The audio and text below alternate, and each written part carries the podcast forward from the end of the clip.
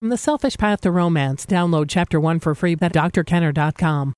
I might be the only person on the face of the earth that knows you're the greatest woman on earth.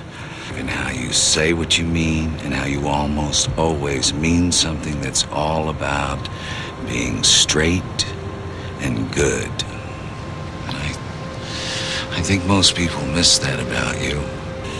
And the fact that I get it makes me feel good about me. And I think that is just lovely. That is Jack Nicholson from As Good as It Gets.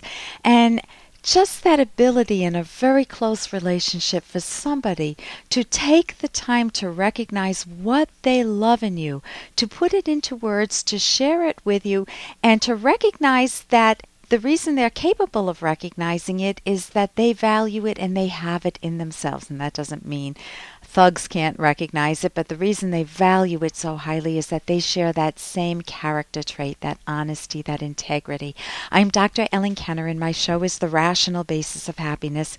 I'm a clinical psychologist, and you can call me with any questions you have in your personal life, with your friends, with work, with a romantic relationship, with your kids. And right now, oh, let me give you my number toll free 1 877 Dr. Kenner, toll free 1 877 D R K E N N E R. And we've got a lot on my website from podcasts to articles to books I recommend. Uh, my website is drkenner.com, D R K E N N E R.com. And right now, let's turn to the phones and welcome Scott. Scott, you're dealing with some procrastination problems? Yes, how are you? Very good. Yeah, yes, that's, yeah. that's in a nutshell, which from that, it just has a ripple effect in many areas. Okay, and tell me, can you give me a snapshot view of what's going on, what you know about yourself, where you're procrastinating? Okay.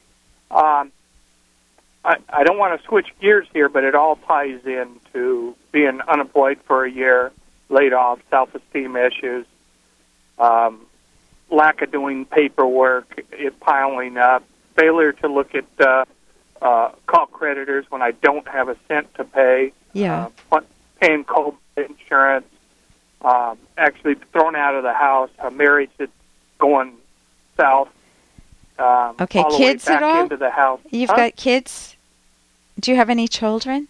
Uh, they're gone. I've been married for 30 years. Okay, okay. And she's Yep. thrown you out of the house and then accepted you back in? Right, and and it's it's going that direction again. But uh, it was just really hard. And then I came back, and then uh, found out she was diagnosed with cancer. So I went through all that with her, and, um, which being unemployed was a good thing at that time because I was there. But uh, still have the reality of bills and Oh, are you are you working. Scott, are you working I am now. I am. I Okay. am now. So you're employed now and now it's getting your life back in order. How long have you been employed for? Uh, four months. 4 months. And have you found any of your self-respect returning at all? Uh, self-respect as far as returning back to work. Returning back to work, it sounds like you had just a total collapse of confidence. You were out of work for a period of time and you ended up not using that as an opportunity to get your house in order, but it, it kind of just ricocheted through your whole life and you just let go of the reins. Right. There was just nothing I could do. If creditors call, I don't have it. I'm paying Okay. the house payment and insurance for medical, and and it's just draining me. I ignore it. Okay, so when you ignore it, what have you when you you ran the experiment of ignoring it and what did you discover? What toll did it have? Well, again, I'm outside the door.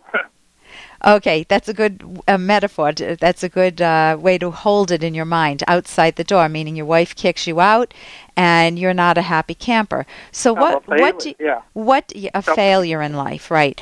And when have you not been a failure? Again, very briefly. When did you have a period of time in your life when you did not feel like a failure, but things felt you felt more on the ball and confident?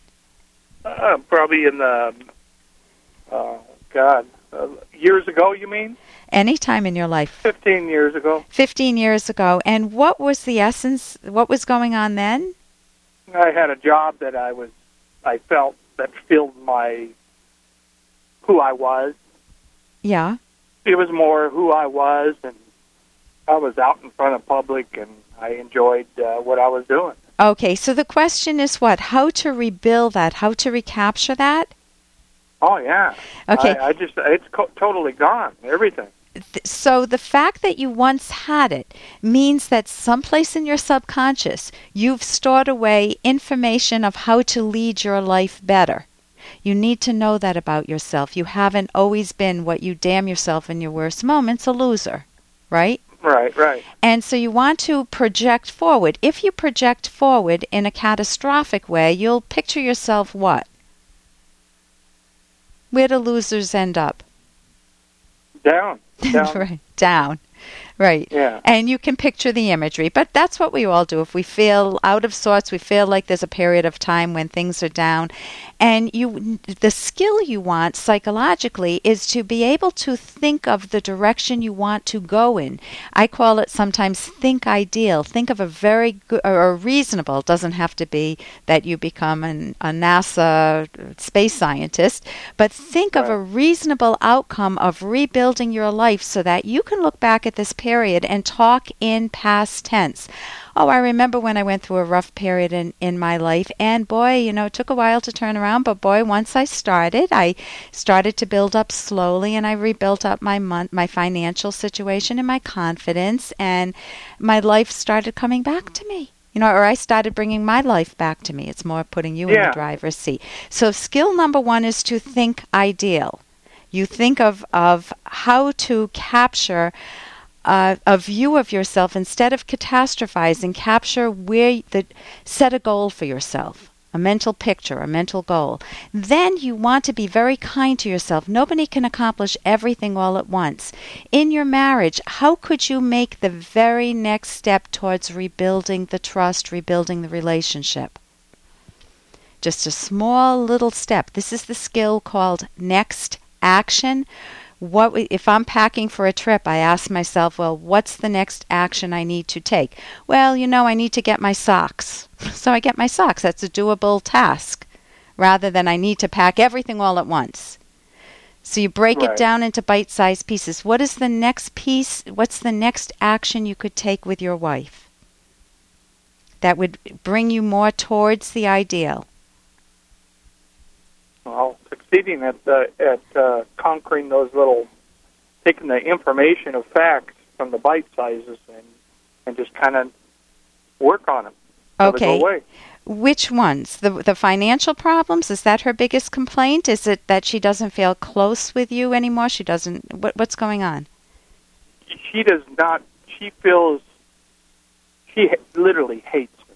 She hates you. can't stand to look at me and Oh you know, man. try to try to find a try to find get out. I can't you know get get a house. Hey, we can't afford selling a house. Number one, we have. So you're right trapped now. together two, financially. Huh? It sounds like you're trapped financially because you can't afford any any major move. You can't afford a divorce at this point. I can't even do that. I'm like a Yeah. deer looking into the headlights. I'm just kind of like, whoa! I just need to. I, it was So- like a a recording, a loop recording that just keeps repeating itself when she's telling me about who I am. what that's really hard then i think sometimes in those cases it, it, to to separate would be better but if you don't have the finances to do that to try to keep your thinking about your future that ideal i talked about independent from her there are, are a few books that i would like to recommend you can go to my website drkenner.com one is how to get control of your time and your life it's a very skinny, easy read. How to get through what now? How to get control of Okay. your time and your life by Alan Lakein, L A K E I N. You can go to my website. You can Okay. also get the book, The Feeling Good Handbook by David Burns. And he has a whole section on procrastination, why people procrastinate, uh, that you don't wait till you're in a good mood, for example, to get going. You just start. You, you one of the skills is to get going anyway. Uh, That you don't should yourself to death. I should be doing this. I should be doing that. Instead, you have you you figure out a good plan for yourself. You do make a plan. You figure out if part of your procrastination has to do with communication with your wife. Maybe you're procrastinating because you're so angry with her. And he, he will give you some good information in that book. Again, that's the book, The Feeling Good Handbook by Dr. David Burns. And thank you so much for your call. Hope that helps, oh, I appreciate Scott. your time. Okay. And coming up, we are going to be talking with Dr. Yaron Brook about how to um, not blame the victim. I'm Dr. Ellen Kenner on the rational basis of happiness.